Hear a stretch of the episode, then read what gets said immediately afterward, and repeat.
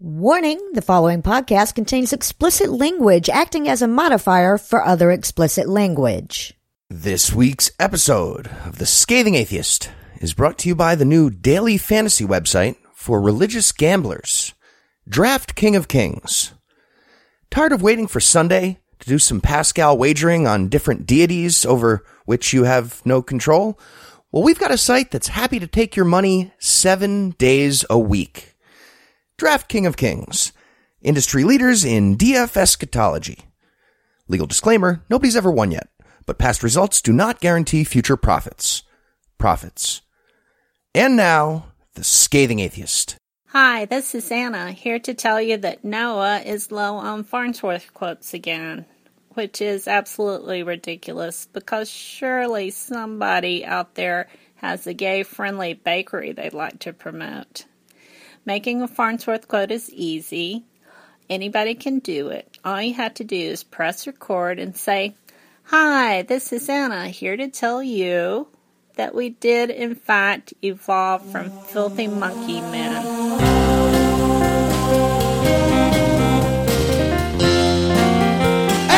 It's Thursday. It's August 18th. And if anyone's looking for a giant wooden toilet, I know a guy who's motivated to sell. No illusions. I'm Eli Bosnick. I'm Heath Enright. And from New York, New York, and Secret Lair, Pennsylvania, this is the Scathing Atheist. On this week's episode, New Jersey legally mandates lesbians to give the pole a chance. My wish for the Daily Beast editing team to have a Zika outbreak becomes a lot more defensible. And the creator of the vast universe will weigh in on where Muhammad is allowed to put his dick. But first, the diatribe.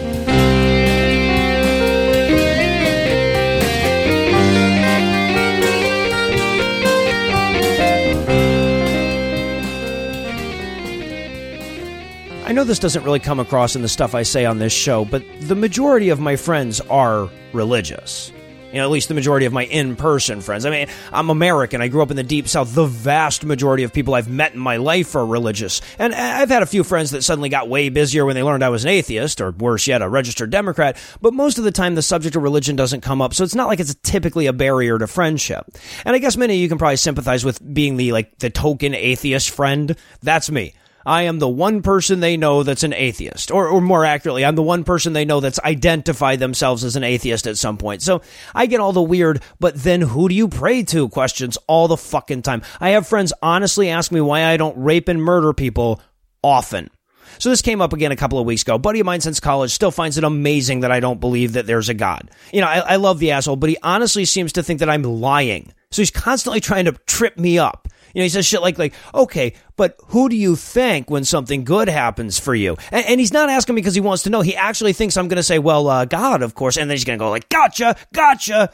So, so shortly after we settle into the new place, I call him up to give him my new address, and we wind up in another one of these. Well, if you're an atheist, then who died for your sins? Conversations, and and his puzzler this time around was, well, what do you think happens when you die? Now, this is a tough question to answer, but only because religious people think you're just fucking with them when you answer it. You stop being alive. But you're not, because that's the unabridged fucking answer, and expecting more than that kind of assumes the premise that we all started off knowing that you rejected, right? So I tell him that in those words. He says, What do you think happens when we die? I say, We stop being alive. He laughs a bit and then he adds, No, seriously. So I have to walk him through this very simple premise a half dozen ways before he finally starts to understand that I'm suggesting that mortality is a thing. So he further clarifies this by asking what he probably assumed was another gotcha question. He says, So you think when your mother dies, you're never going to see her again? Now, I, I just want to point out that Christian debaters are always way too quick to theoretically kill off my mom. This has nothing to do with the larger point I'm making, but I find it really weird and at least a little creepy. Not sure why my mom is always their go-to dead person, but she is. Anyway, so I further spell out how dying works by affirming that yes, with the exception of a possible viewing at the funeral, I don't think I'm going to see my mom after she's done being alive. And he just stops for a long minute to take it in. And while he's doing that, I'm wondering what the fuck he thought atheist meant for the last decade and a half that I've known the dude. And finally, after an uncomfortably long break, he says, well, then how do you handle it when people die then? Again, this is a question I encounter all the time. Now, it, it, this one actually usually comes from people who are new to atheism, but I field it quite often. So I tell them, uh, you know, I get really sad. Uh, and then as time goes on, I'm less and less sad, less and less often, but I never quite stop being sad altogether. And that answer fucks him all up because that's the same thing he does. I mean, it's amazing how many religious people seem to miss the fact that they too get sad when people die. Yeah, despite religion's constant claims to the contrary, they're no better equipped to handle mortality than those of us who aren't looking forward to an afterlife. All they got is a codified set of please and thank you type responses that obviate the obligation to find sympathetic words in the moment. You know, it's, it's like two guys plummeting to their deaths next to each other, and one of them turns and says, Bet you wish you had one of these invisible parachutes like mine, huh? You seem to be falling really fast. You know, so after a painful, like, looking at the clock twice in the same minute type of back and forth, he finally grasps the extent of my answer, and I can tell that even after he gets it, he wants to challenge it. You know, not whether it's a fact or not, mind you, but whether or not I believe it. Now, a lot of you probably can't sympathize with this much because a lot of you aren't open about your atheism and some of you don't have to deal with this shit. Um, you know, I'm not trying to be judgy about that or whatever. I, I understand that a lot of you aren't in a position where that's really an option, but I bring this up because I'm sure a lot of people are listening along and thinking, man, Noah, you've got some stupid friends. And, and, and I do. I'll, I, I'll certainly admit that, but this guy isn't one of them. He's a really smart dude, and that's exactly why he keeps asking so many stupid questions. See, for religious people, the smart religious people anyway, nothing Nothing threatens their faith more than a person like me. You know, in my experience, smart people most often cling to their faith because they think that they need it. They think that they couldn't handle the thought of finality without it, or they think that they, you know, they need it to keep their marriage on track, or it's the only thing that got them through their addiction or their depression or whatever. And here they see me. You know, a guy who's been in a happy marriage for a couple of decades, a guy who's generally enjoying his life, a guy who doesn't seem to be rife with morally reprehensible habits that are catching up to him, a guy who seems to be getting through life just fine without religion. Now, the only way they know of to dismiss this knot in their logic is to either demonize atheists or pretend they don't exist. Now, I've known this guy way too long for him to demonize me, so he convinces himself that I don't exist, or more accurately, that my atheism doesn't exist. That's the only option he has left. And that's why I sit patiently through all these inane rephrasings of the same stupid question. Because if he sees me flying around long enough just by flapping my ears, at some point he can't help but realize that there was never any magic in that feather. They're talking about your Jesus. We interrupt this broadcast to bring you a special news bulletin. Joining me for headlines tonight are the Butch and Sundance of Blasphemy, Heath Enright and Eli Bosnick. Fellas, are you ready to face down a hailstorm of bullshit? Uh, well, okay, but if we're doing bronze showers again, I want to be the kid this time. Seriously, That's fair. I, That's fair. Ooh, that's- ooh, think how ironic this will be if I actually die. That would be hilarious. in our lead story tonight, a click whoring reporter from the Daily Beast recently put the lives of numerous Olympic athletes in danger by releasing an article about the gay hookup scene among the competitors in Rio. Yes. Because that's important journalism, apparently. Yet another dangerous news item out of the Olympics about cupping. So, in particular, this asshole set up a fake account on Grindr and tricked people into meeting with him, after which he published a bunch of their personal details. Now, just for the record, the story has since been taken down, but that's pretty much irrelevant because that's not how the internet works. Nope. Also, not how editing departments are supposed to work. Yeah, right. Was there nobody? Exactly. ah, the Olympics, the peak of human sport. What should we cover about this great event? How about that some of them pull wee wee where doo doo goes? Great, love it. Edward R. Murrow would be proud. and remember, we are not descended from careful men. One guy, one guy's loving that shit right now. Yeah, so this is actually pretty depressing stuff. Um, in case this part wasn't obvious, some of these Olympic athletes live in countries where gay sex is legally punishable by execution. Right. Or even more likely, at the very least, they live in a place with a bunch of homophobic assholes around, which is bad enough already, regardless of state sponsored murdering. Um, he, he might as well have gone on JDate and outed a bunch of German athletes as Jewish at the Berlin Games in 1936. Right. Obviously not the same, but you get the idea. Yeah, it's totally fuck? different uh, because in 1936 we didn't know the Germans were going to kill him. So what he did was a little worse, but I I feel like the analogy still holds. But it does give you pause. Like, yes, this person is a miserable piece of shit. But one of the things most of the people who wrote about this asshole failed to reflect on is the countries with the anti-gay laws. Like, uh, look, man, Saudi's gonna sell, but don't don't tell. don't don't be a dick. Yeah, he's the second level bad guy in this story for sure. Now, uh, I would hate for this reporter to become the target of online ridicule and shitloads of hate mail. So let's just call him um, uh, Schmister Nico Hines. Schmister Nico Hines. Well, Schmister Hines, a married heterosexual man, doesn't consider this to be an ethical dilemma at all. Huh. Yeah, in fact, he made that exact argument in the article itself. Um, much like all those other perfectly ethical articles in which the author explains why the next paragraph isn't evil. and uh, here, This is why this is okay, by the way. and uh, here's what he had to say. Quote for the record i didn't lie to anyone or pretend to be someone i wasn't it, unless you count being on Grindr in the first place end quote but here's the thing we do count that Yeah, we well, do count that that's what those words mean right. to be clear, had anyone asked what I was doing in the bank vault, I would have been perfectly clear that the money I was taking wasn't mine. Fuck this guy. shit. Just want to sincerely express I hope none of the Olympic athletes kick the shit out of this oh, guy. I hope that doesn't happen. I don't want that. Especially the oiled up guy from Tonga. he should not Taekwondo kick this guy in the balls for the closing ceremony. The Scathing Atheist do That not should not be the entire- endorse that at all. Exactly. Exactly. Andrew said I could say that. Andrew said. And in better sapphic than sorry news tonight, four gay women have filed civil lawsuits this week in New Jersey, and it's not because of Chris Christie's probing questions and text messages. You gonna eat that? Sad face. that wasn't a dick pic that was vienna sausage and cottage cheese i Oh, just God. i just really like those it was a foodie I feel like Vienna sausage, cottage cheese, Chris Christie's dick are the gold dress, blue dress of 2016. you know what I'm saying?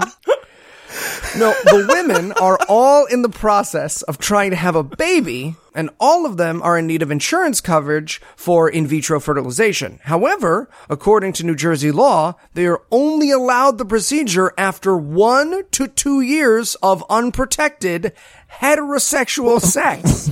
Yeah. fuck is what happening? are you doing for dick?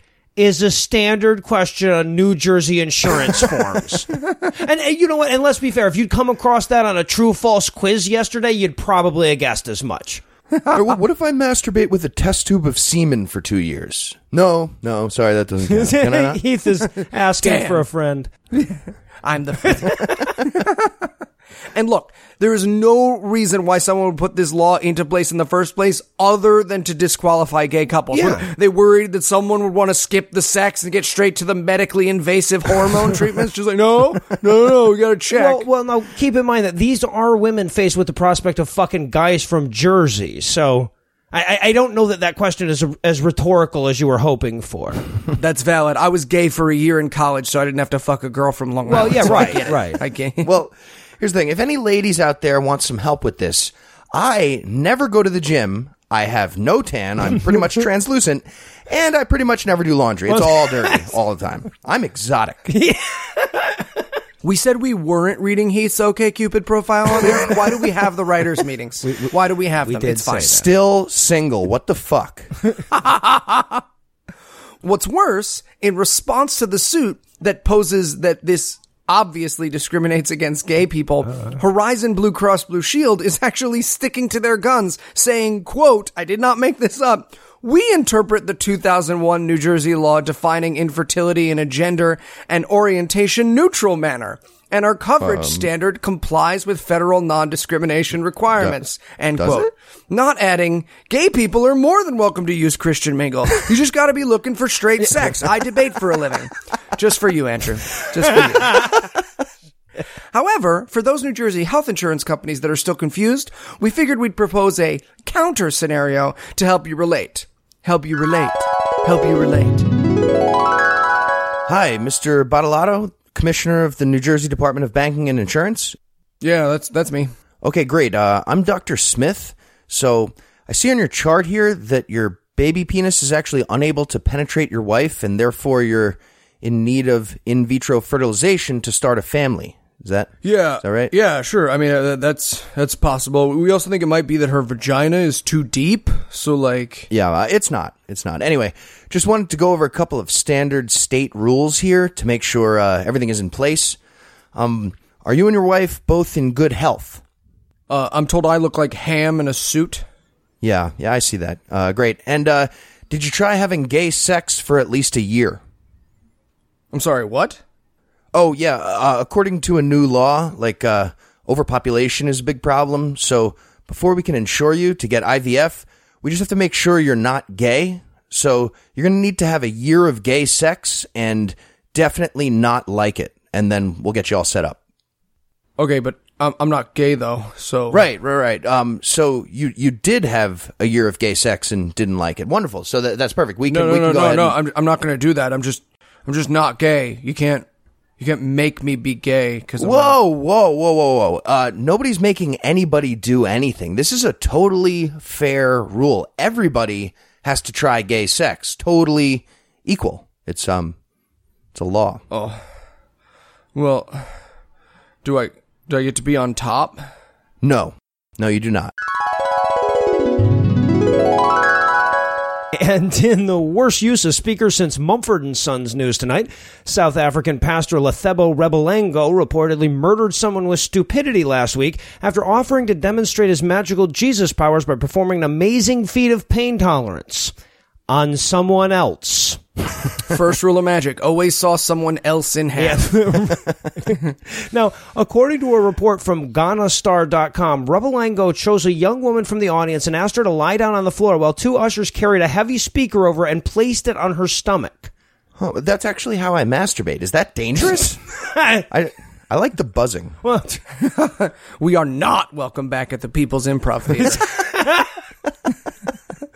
One of many reasons. Now, despite the pastor's assurance that the weight would not cause her any pain, it did.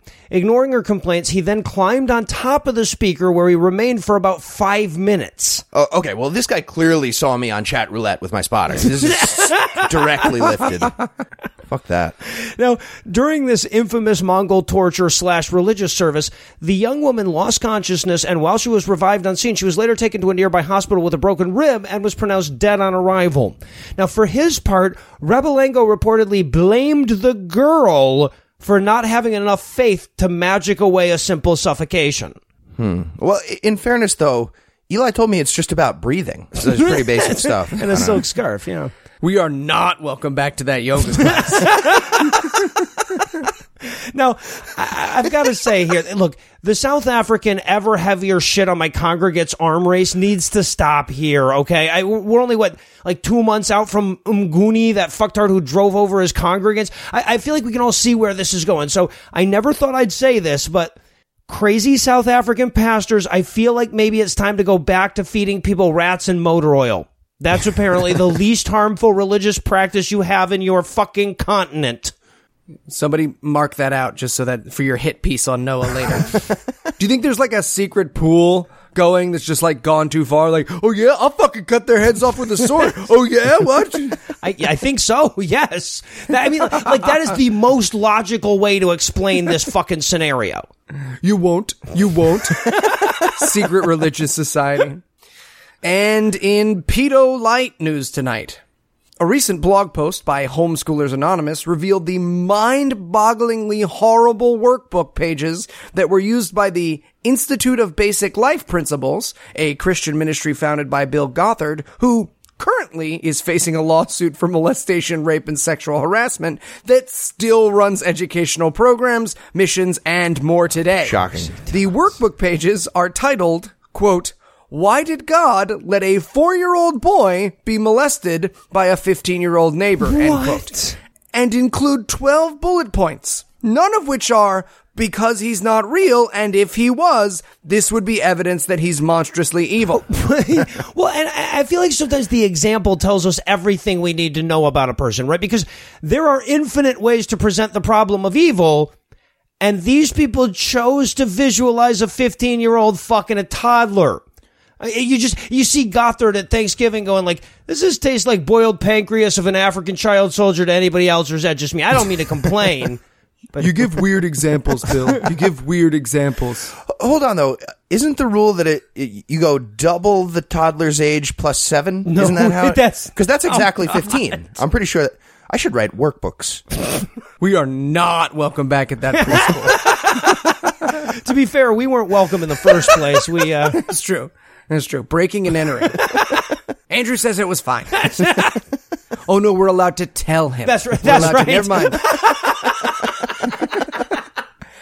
And look, this whole thing is bonkers. Honestly, we could break down just this document for a full fucking hour, but among the highlights of the points why God would allow a 15 year old to molest a 4 year old is, quote, to give him moral vaccination against future temptations, end quote. What? Which is explained in a short paragraph that, you know, the way a little measles keeps you from getting measles, a little abuse will make you afraid of your dick, and that's a good thing. That is, by the way, about half these fucking points. Abuse will very likely scar your child for life, and gee whiz, that fits with our view of sex Yeah, just right. fine. That's that's Exactly. perfect. Keep Uh, yeah, I'm just toughening up her cheek skin school of spousal abuse, precisely.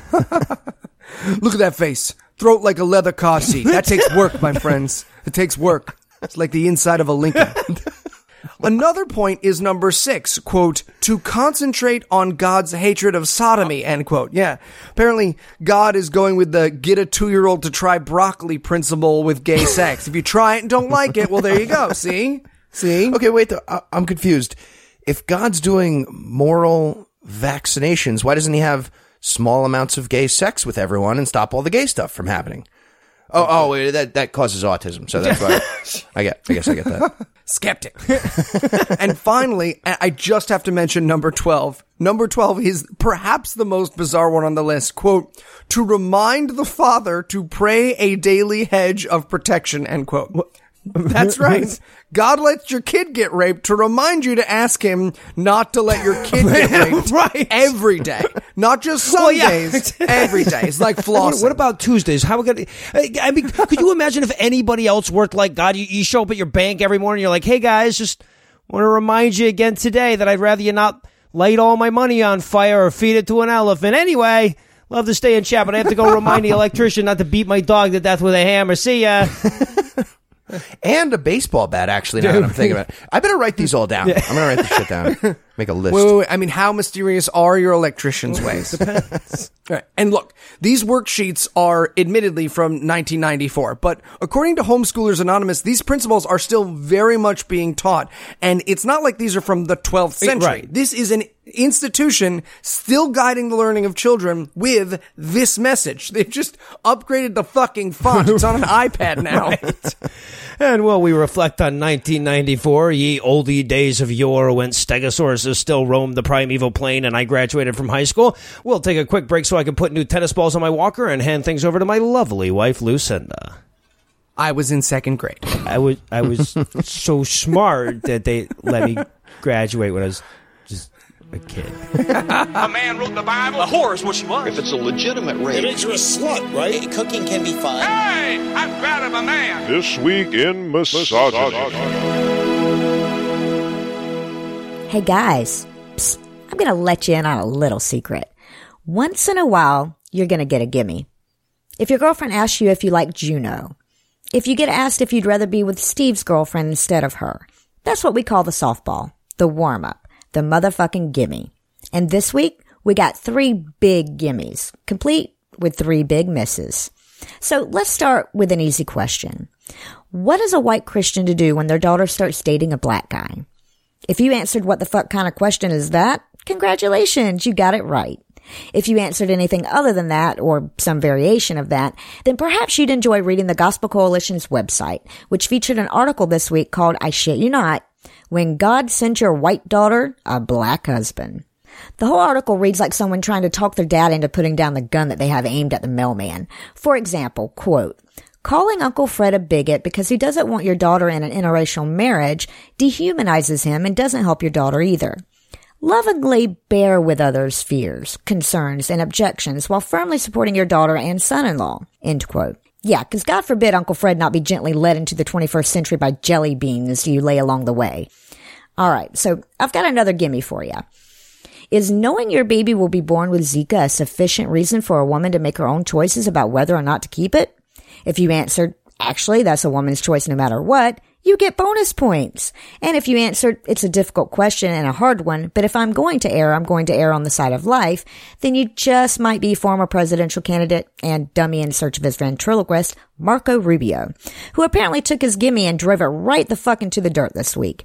He was asked if he was pro-choice in the face of one of the most dangerous conditions a new mother's potential child can be exposed to. And like the shit show busboy of the Republican Party that he is, he maintained a stance of babies are magic, regardless of whether their lives will be permanently diminished by an awful condition. Just don't come to him for any help with the medical bills. He's got these straps you can put on the bottom of your boots, you see.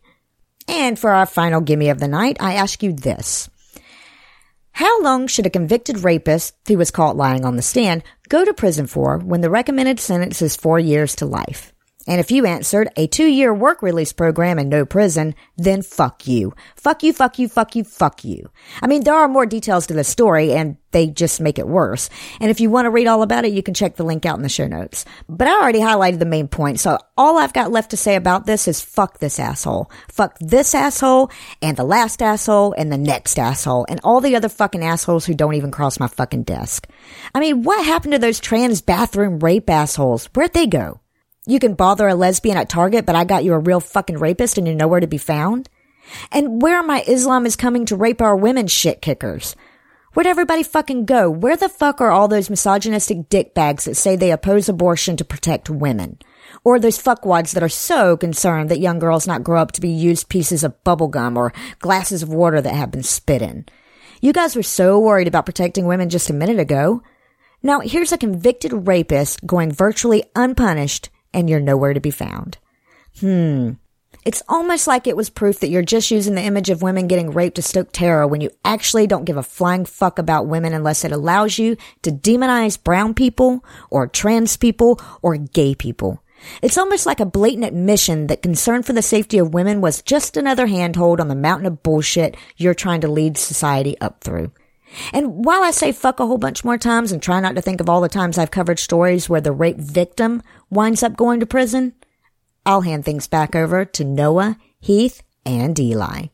Thank you, Lucinda. And in shock and Allah news tonight, the Swedish church, Livets Ord, has found the second worst use for drones this week as they announced their plan to drone drop thousands of pillbox sized e-Bibles into ISIS controlled areas. Yeah. Because uh, I guess apparently the Snuggie company was going to make them put their own smallpox in. It's a whole, whole big thing, so they had to go with Plan B. I just can't wait to hear about the like Islamic miracle when some guy gets hit on the head with an e-Bible, but he survives because he had the Quran in his hat. I want to review that movie. Somebody make it. Patreon goal. Yeah, give it time.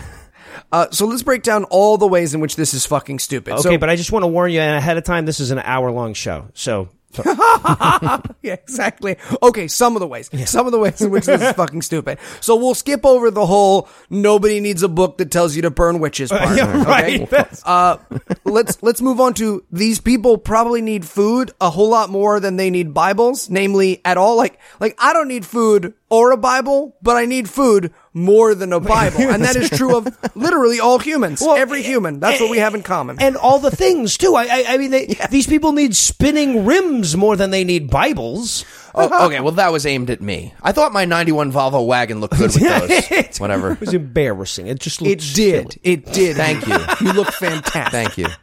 Remember when you popped the car in front of that older lady? she liked it. Some sweet hydraulics. Yeah. Okay. Moving on, much like a similar failed campaign in North Korea by different assholes last year, being found in the possession of a Bible in most of these areas is enough of an excuse for ISIS to kill you. Right. And honestly, it's not hard to imagine that an entire village could be murdered just for having Bibles dropped there in case anyone kept one. ISIS is not known for its jurisprudence. right? Yeah. Appealing to ISIS for leniency is asking them to go left hand, right foot. You know. Also, uh, when they do this Kindle firebombing mission, um, are they going to be dropping down USB cables too, and wall chargers and fucking Allen wrenches? It, it seems like these Swedish people didn't think it through. Instructions with just cartoons on them don't make any fucking sense. You can set up this e-reader by yourself. Fuck you. No, you fucking can't. No, if I gotta pay some high teenager from Brooklyn to come set this thing up, I'm 30 years old. I don't have time for this. He should rob me. He should. Everyone involved should get robbed. I deserve it. And finally, now look, despite the fact that Obama refuses to use the words radical Islamic terror, and secretly that means everyone knows he's a big old pussy, people in the areas that are controlled by ISIS are fucking terrified of drones because most of the time they deliver fiery fucking death to their children. I'm guessing these Swedish assholes are hoping that the promise of an unreadable pillbox sized e-reader with the world's most boring genocide instruction manual in it will be enough to make people roll those fucking dice. Ooh, which one to choose? Which one to choose? no bums, no bums, no bums, no whammies, no whammies, no whammies. Stop. and finally tonight, in Duck Whistling Dixie news, now that the Christian right has managed to co-opt the Republican Party and turn it into um, whatever the fuck this is, they seem to be experiencing some hijacker's remorse about it. Right. Oh, okay, maybe not Allahu Akbar, but he's pretty great. Pretty great. Medium Akbar, yeah. Yeah, right. Exactly. Yeah, so um, it's a trap. they're uh, they're having uh, remorse. Well, a- at least to the extent that Donald Trump is a raving lunatic who's losing to a girl, which is their nightmare. and it is. But even worse, it's a secular girl. Disaster. hey, only if she cheats. right. the only way. that the polls could be right about the 19 points. Anyway, yeah. Yeah, so uh, that's why Duck Dynasty patriarch Phil Robertson might just throw his disgusting, sweaty camouflage bandana into the ring and run for president himself. That's right. Yes. That's happening. It's, it's, it's going to clash with Curt Schilling's bloody sock, but whatever. Whatever. The ring's got room. So uh, the announcement of a potential run by Trailer Park Gandalf happened last week during a teleforum held by a group called My Faith Votes. Got to get Yep. rid of the Johnson Amendment. Fucking Don't have a everything free up, speech. right? That's the important, yeah. Yeah, they're uh, they're the Christian political activists led by Ben Carson, looking to mobilize as many Christian voters as they can in order to get more Jesus into American public policy. That's what we need. And uh, although they're still committed at the moment to getting a win for Trump, Robertson decided to put himself out there as a possible plan B in case that doesn't work out. Yeah. In case what? Jack Skellington unzips Trump and the bugs he's made of go everywhere? Yes. Someone please draw me yes, that picture. in case of that. And uh, here's a few of the remarks we got to hear from the leader of the Clan Hedron. Uh, first, David Crossburner agreed with one of the callers who suggested that so-called rising secularism is currently the greatest assault on Christianity they're facing today. I mean, broken clock twice a day. you? I guess the biggest threat to Christian political power is people who don't want Christians to have political power. So, Uh, well, hooray yeah. for not throwing your poop, I guess. Uh, yeah, uh, hooray indeed. And uh, here's how Robertson closed it out. He said, quote, if you want to see a change in America, get me in there, dude. End quote. Dude, get me in there, dude. Yeah, there you go. Which I'm assuming is the first presidential hopeful whose announcement ever included the word dude in it. And probably the first one that sounded like it was about to end with, you know what I'm saying, Mean Gene? Get me in there, Yeah. I like my presidential candidates to enter the race like a guy who doesn't understand it's his job to film you fucking your wife, not participate. Like, no, no, man, just just camera. Nothing camera. Get me in there, dude. Just one of many phrases that can function both as a presidential campaign announcement and the only coherent words you hear from your stumbling drunk friend before he pisses himself. Yeah. I'll help you fight that cop. he's kidding. He's kidding. He can't. I mean, he's probably not kidding. But. You're safe. Are you peeing yourself? Yes. Yeah. Uh, all right. So, well, either way, um, we'd love to watch the Christian right split back off the GOP and form their own party, led by their own low functioning reality TV yeah, star. right. And that's why we're going to go ahead and put 30 seconds on the clock. Campaign slogans for Phil Robertson. Go. All right. Uh, Phil Robertson, because Rutherford B. Hayes has held the most homeless presidential facial hair title for long enough. Yeah, take him down a peg. Uh, building a bridge to the 16th century. one guy. One guy. About uh, Phil Robertson. Yes, we camo. Phil Robertson 2016. Together, we can find the Entwives. Uh, a duck in every pot and an ATV on every lawn. right. Maybe up on blocks, though. Maybe not with tires. what about uh it's time for a lame duck dynasty in Washington. I'm the guy. Phil Robertson. A thousand points of lice. Or, or maybe a thousand pints of lice. Truth in advertising. Keep it. Ooh, I like Emphasize. How about get me in there, dude? Yeah. Done. Go straight up. Print them up. the hats will sell. All right. I got one more. Uh, how about vote for Philly Bob? America needs a change in the White House. And uh, I'm going to make it into Uncle Si's cabin. So, be perfect. And well, it slowly occurs to everyone the extent to which there's nothing more insane about Phil Robertson running for president than Donald Trump running for president. We'll close out the headlines for the night. Heath, Eli, thanks as always. Uh, duck hunt. And when we come back, the Quran will finally get around to telling us about Moses and Noah.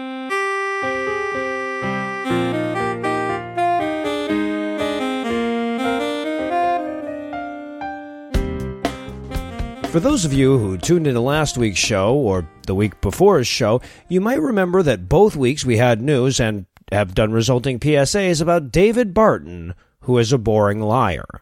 And we were really hoping that those two would kind of do the trick. However, this week Barton appeared on My Faith Votes, Get Out the Vote ministry, and told the viewers that they would have to explain it to God if they didn't vote for Trump.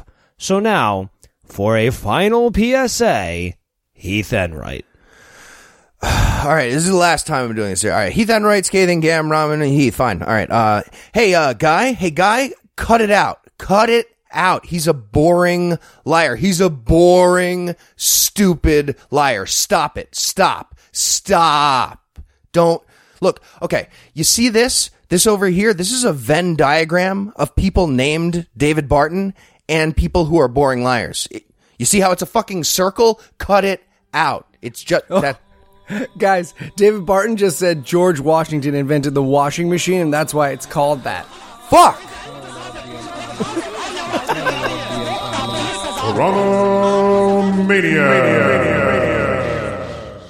As many of you know, the Quran fucking sucks. It's more repetitive than the Old Testament, it's less interesting than the New Testament, and less culturally sensitive than the Kristallnacht. But I wanted to change things up a bit this month by finding something nice to say about it. And I also want a bigger dick and a prehensile tail. Uh, I, I want a bigger tail and a prehensile dick. Imagine you could just grab. That would be awesome, yeah. Oh shit, that leaves me with a dick tail and a bigger prehensile. Right? I gotta start going first. You guys always get to go first. And of course, we need to spread out the suffering a little bit. So we're going to be joined once more by my lovely wife, Lucinda Lugeons. So, Lucinda, you ready to talk about the stuff we already talked about Muhammad talking about again? This book should have been called Muhammad World. Yeah, and, and, and, I thought the ant thing last week might mean that we're going to have some fun in Surah 29 titled The Spider, but it turns out that no, Shelob does not fight Allah's favorite she camel in this one. Yeah. So, uh, Muhammad, as you know, cycles through lots of different uh, emotional phases during the book. And at this point, it was definitely paranoid stoned guy. he says, Have the people supposed that they will be left alone to say, we believe? Without being put to the test, it's a question. Like, right. like he really wants to know the answer from the scribe. Like, are people saying I won't murder the fakers? I'm not an asshole. I thought I was clear. Am I talking really loud? I'm writing. Am I writing really loud? But I love this line in verse 24 where he's talking about how the people responded to Abraham. It says, the only response of Abraham's people was kill him or burn him. And I just think those are weird options. I mean, like, burn him how badly? You know, cigarette burn. Walk him around the National Mall in the sun for two days. You'll teach him. Yeah. My inner thighs look like I miscarried a hot pocket. Oh, God. like a medium amount of normal burning with fire would have been much more pleasant Ew. for everyone Yeah, involved. for, Yeah. and then he talks about Lot because this is a book for people with terrible Alzheimer's, apparently. Apparently. yeah. Ooh, what old people are an amazing marketing opportunity. old people love to repeat the same story. They're super religious. They don't have long to live, so the whole suicide say thing wouldn't be a big deal. Get on that, ISIS. Come on. I, I thought we were very clear about the giving of advice to ISIS on the show. That's, that's no. true. That's me. I'm, my, my bad. All right, uh, moving on to verse 38. Um, according to the Saudi version, anyway, Muhammad starts yelling like a choreographer all of a sudden. He's like, and add in the mood, people, add in the mood. It says people. It says people in parentheses. And add in the mood. Yeah. And then we get the titular spider, and what a fucking disappointment. Does Muhammad fight the spider? No. Does the spider make friends with Shuaib? No. Does Aisha sit on a tuffet? No. It's just a shitty analogy about spider webs being frail. Mm-hmm. Yeah, it it literally says that spider webs are the most fragile of all the houses. So, uh, first of all, a house of mustard seeds would be much weaker. Much, in my- yeah. But more importantly, you can debunk the Quran with three little pigs. Not, not a great sign. Well, right. Using spider webs as your symbol of weakness is insane. I mean, of all the things that come out of asses, it's the best building material by far. Seriously. Wrong disagree. Challenge accepted. Oh, God. we are not welcome back at that construction site. Okay, okay. And can anybody help me out with verse 48 here? It says, in my translation anyway, you are not able to read any book before this, nor did you write one down with your hand. If you had done so, the followers of falsehood would have had cause to doubt it. End quote.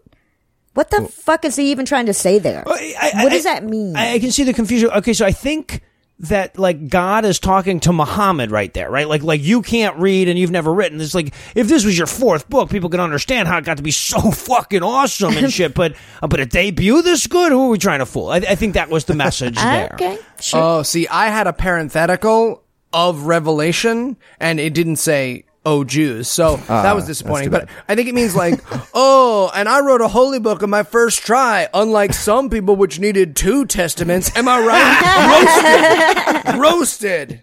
yeah. Not sure why they decided to focus on this, but uh, the Quran is the crisscross jump of holy books.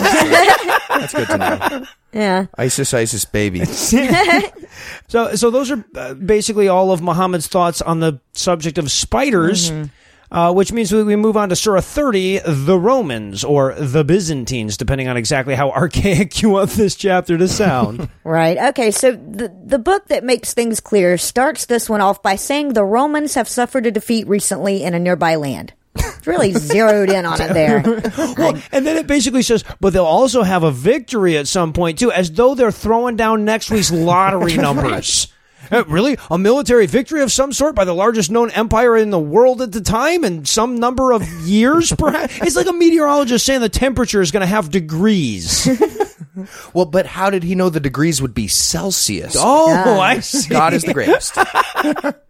And again, this is yet another one of those wait until you get to this part moments that the internet promised me. Right. This could not be more vague. Nostradamus would have called for more active prose. And then we finally get around to a list of all of these signs that God exists that he keeps saying are so clear. And the first one he cites is the fact that humans are made of dust. That's that's proof that God exists right there. Dust, wet germs. Sounds like things Michael Jackson accused the police of putting in his cell. there were dust and wet germs on the walls. Dust and wet germs. Also, s- spouses is another clear sign. Yeah, it actually says that. It's, it's one of the signs that God uh, exists. It's, it's all the spouses that he made. Did they not realize that camels fucked back then? 'Cause I, they- other camels? I, maybe not. Maybe not. Okay. Pretty tired of your camel by erasure. Noah. Pretty tired of it. Hold on, though. In fairness, I felt like Noah was allowing for people to fuck both genders of camels with Yeah. that comment. No, right? I was, yeah. okay. Uh, plus, you can't deny the world has penises and empty spaces. That's a pretty big coincidence. I'm not having this fight with you again, Heath. Not, here. not here. Heath Enright has is no longer associated with this podcast. Agree to disagree. and the whole section here with the signs, it sounds like like middle school brainstorming. Like, Okay, uh, what about trees? Good, good. No wrong answers. Uh, left gloves? Excellent, excellent. I'm gonna write that down. Uh, everything's not the same color? Um, yeah, uh, just remember that one. Uh, you totally helped, though. Good job, Brian. Good, good. We're working as a team. Yeah. Yeah, I, I've heard kids make more convincing arguments that they're a little teapot short and stout than this. Okay, well, if you don't believe this is my handle, then how come there are boats? That's pretty good argument. And then in verse 39, we get one of these pre-modern scribblings that continue to fuck up international banking for everybody. In essence, usury is bad. Hmm. Yeah, nice subtle shot at the Jews here. I'm not saying who, but anyone you see lending money, or controlling the media, adjusting air conditioning, them. Oh, them.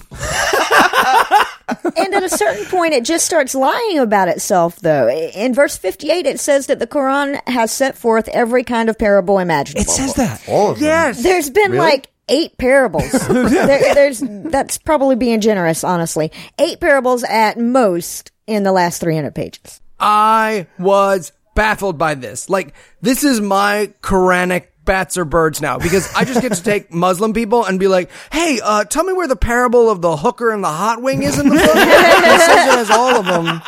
You just. Ooh, okay, okay. I want to play. This is a new game. Um, uh, cheaper by the dozen. Um, big, big part of the Hooters menu. Yeah, yeah. Um, uh, what? Uh, best to have blue cheese, uh, extra napkins, and rubber gloves. Oh, okay. That's- I that's said in the wins. Quran, not our friendship journal. Get yourself a friendship journal, guys. Get yourself a friendship journal.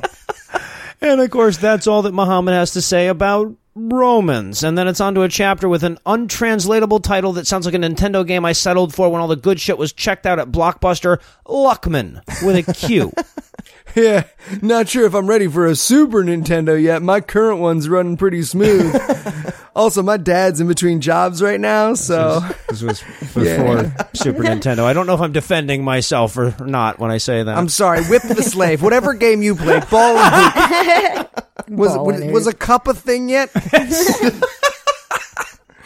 Okay, so apparently, for the record, Luqman is a dude upon Mm-hmm. whom God bestowed great wisdom. And one day he tells his kid not to associate partners with God. and thus is the story of Luqman. That's it. Yeah. That's the whole thing.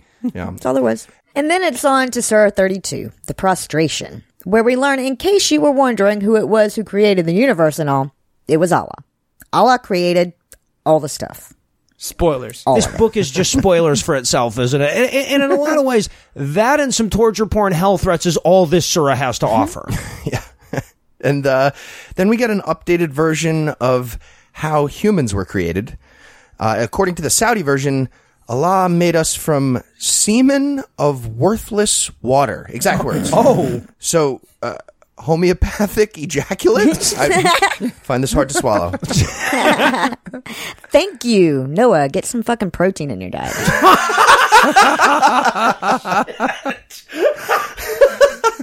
Guys, I said we should do some behind the scenes stuff, but that is not what I meant. I thought like an ask me anything, get on Reddit, T-Money. some people on Twitter. And nope, you get my watery semen. And despite what Muhammad seems to think, he is fucking terrible at hell threats. He says in verse 20, he's like, and all the people who are in the fire will try to get out, but when they do, there'll be like people there that'll be like, no, uh, bitch, and make them go back into it. They just Right. get so out. for those keeping track right now, Muslim hell is being in a ring of fire where the waiter brings you soup that hasn't been cooled down enough and boils your insides and and what you ate. And the food, so yeah. you give it one star on Yelp, but you try to leave, but then you remember you said you'd meet someone there and you have to stick around. but like maybe they saw the review, so you're super nervous. Try not to look like your profile picture. I get it.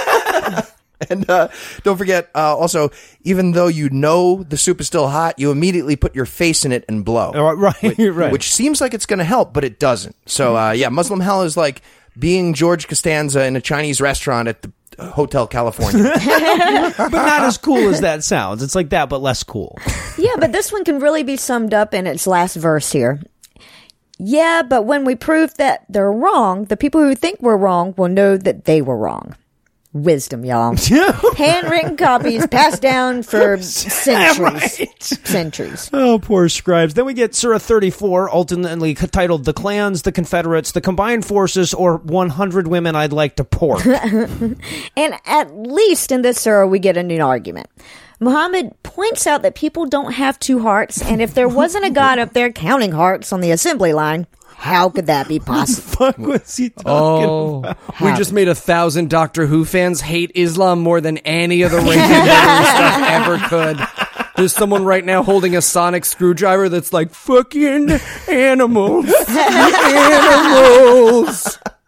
And then, uh, same verse after the two hearts thing, it says, quote, uh, uh, this is crazy. I have no idea what I'm about to say, but this is the quote. This is so amazing. Neither has Allah made your wives, whom you declare to be like your mother's backs, your real mothers. What? Az Zihar is the saying of a husband to his wife. You are to me like the back of my mother. what? I.e., you are unlawful for me to approach. That is but you're your saying. mom. yeah, yeah, no idea. That is but you're saying with your mouths. End quote. So it just it said a bunch of nonsense, then admitted it was a bunch of nonsense, and then told us that we said it. Like, the is like a drunk subway guy taking up a whole bench with his bag of fucking bottles. Well, and then God goes about setting up a first best friend, second best friend, third best friend list like a nine year old or oh, something. yeah. Uh-huh. Blood relatives, as it turns out, are way better than immigrants. Donald So we know. Hussein Trump. Yeah, who knew we were being inducted into Islam when we set up our top friends on MySpace? right? Yeah. So in reverse order, it goes uh, Mexicans, then family members, then Allah, then Tom. Yeah. That's how you're supposed to rank. it. And and then we get this moment that I love. Muhammad is clearly trying to hit a word count. So he has this long list of people who will be blessed, and it's all like humble men and humble women, patient men and patient women, charitable men and charitable women. And the only thing that doesn't come in a gender pair is the one where it says, and women who don't fuck a lot. right. It felt like a studio note, like men who don't fuck a lot. Not that I know any of those people. MGTOW! Muslims going their own way. Who's with me? And if that was too subtle, by the way, at this point, God weighs in on a person Muhammad is fucking. Mm-hmm. As part of his revelation, Muhammad actually goes, and God also said it was perfectly okay for me to fuck my adopted son's wife now that he's done with her. Figured we should codify that in God's perfect book of wisdom, so everybody knows. Right. Well, this is why when we formed the LLC, we figured out who gets Anna if I die. it's diabetes cat. yes, yes. We have the most similar bodies. Both want her to look at our buttholes. Look at my butthole. Both have Islamic sympathies. Yeah, I get it. Uh, and I get Madge at that point for Right, yeah. uh, similar reasons. uh, also, the adopted son's wife didn't have a choice anyway, actually, because in the previous verse we find out that Muhammad and fucking Roosh V have similar rules about consent. Ba- Right. basically, if you're in a public place or a a private place, all the other places are safe, but if you're in one of those two types of places, that's consent to Muhammad. yeah, exactly. Practically, this whole chapter is a list of people Muhammad is allowed to fuck. Oh, uh, listed includes his first cousins on both sides, by the way, specifically. So Muhammad is a cousin fucking pederast. Really says that.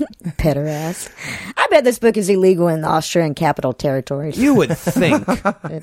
Mo's lying next to his wife playing the celebrity list game, but he just keeps naming family members. Yeah, maybe name a famous person now. His Getting family weird. members. yeah. You know what? I'm just going to laminate our genealogy book That's what I'm- and this census and this middle school yearbook. Just in case.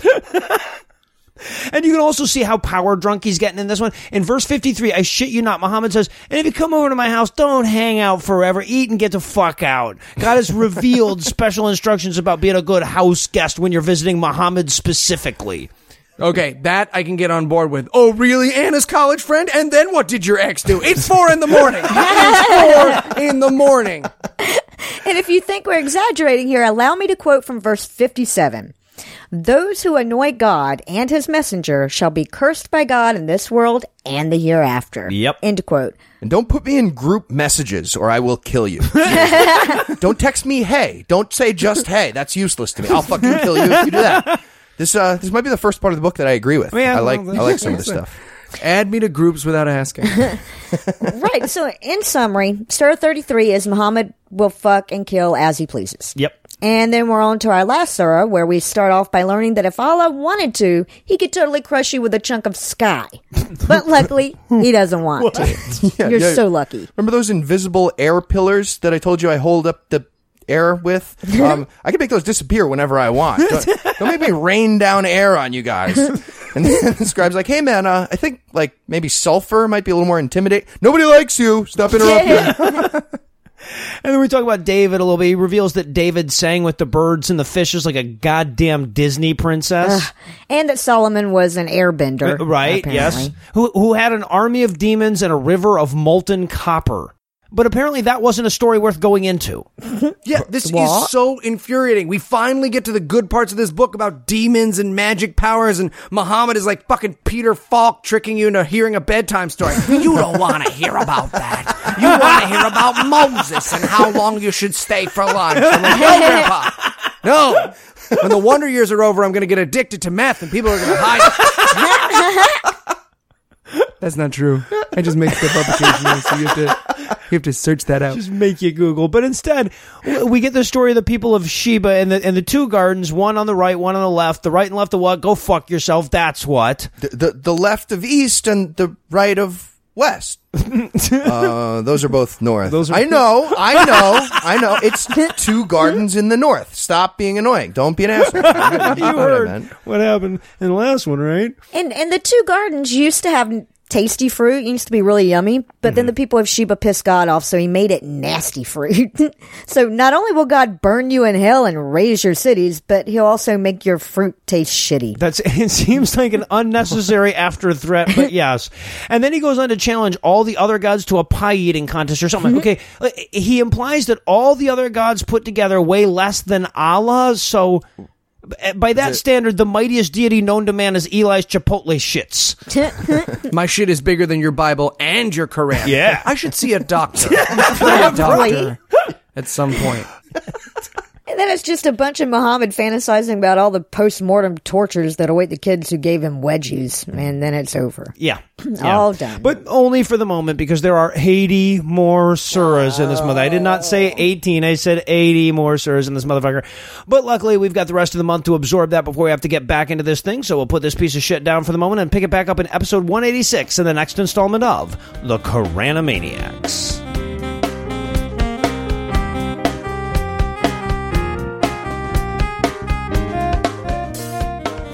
Before we run out of MP3 tonight, I wanted to throw out a big congratulations to Eli and Anna, who are going to be getting married the day after this episode releases. Setting aside all the silly self deprecating shit that Eli says about himself on the show and all the Eli deprecating shit that Heath and I say, Eli is truly one of the best people I've ever met. He's compassionate, considerate, thoughtful, he's talented, and he's dedicated his life to making people smile, and he's also found his perfect counterpart in an equally exceptional bride. So, with all sincerity, guys, I hope your marriage is filled with laughter, love, and bountiful butt stuff for all the years to come. Of course, Eli's going to be gallivanting about Europe for the next couple of weeks on honeymoon, so he'll be taking the next couple of weeks off, obviously. He'll be back in episode 185 as Mr. Anna Phyllis Smith, but between now and then, Heath Lucinda and I will be holding down the fort. Luckily, we've got about 166 episodes of practice at that, so I'm confident we can handle it. Anyway, that's all the blasphemy we've got for you tonight. We'll be back in 10,022 minutes with more. If you can't wait that long, be on the lookout for a brand new episode of our sister show's Hot Friend God Awful Movies, debuting on Tuesday at 8 a.m. Eastern. This is going to be the record of our first ever live show where we review The Passions of the Christ. Definitely the most fun I've ever had recording an episode, and I'm pretty sure that comes across. But if you can't wait that long,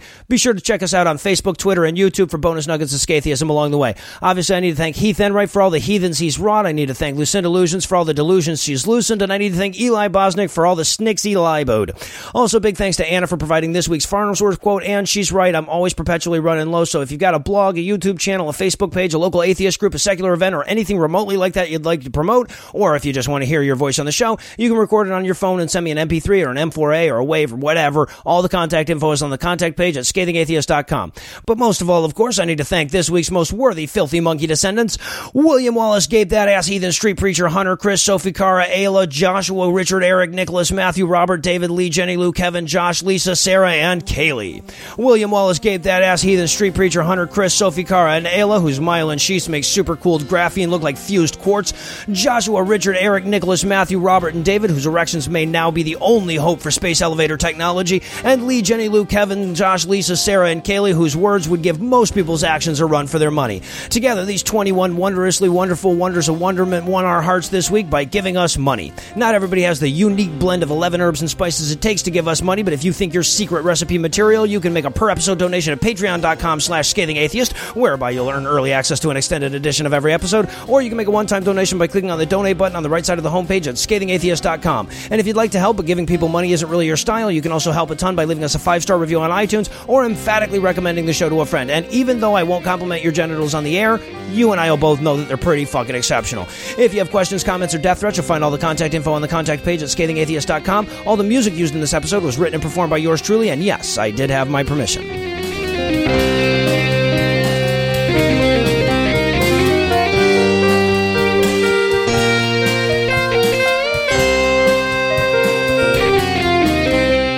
Joining me for headlines tonight are the Butch and Sundance of Now, cuz you guys are funny. The preceding podcast was a production of Puzzle in a Thunderstorm LLC, copyright 2016, all rights reserved.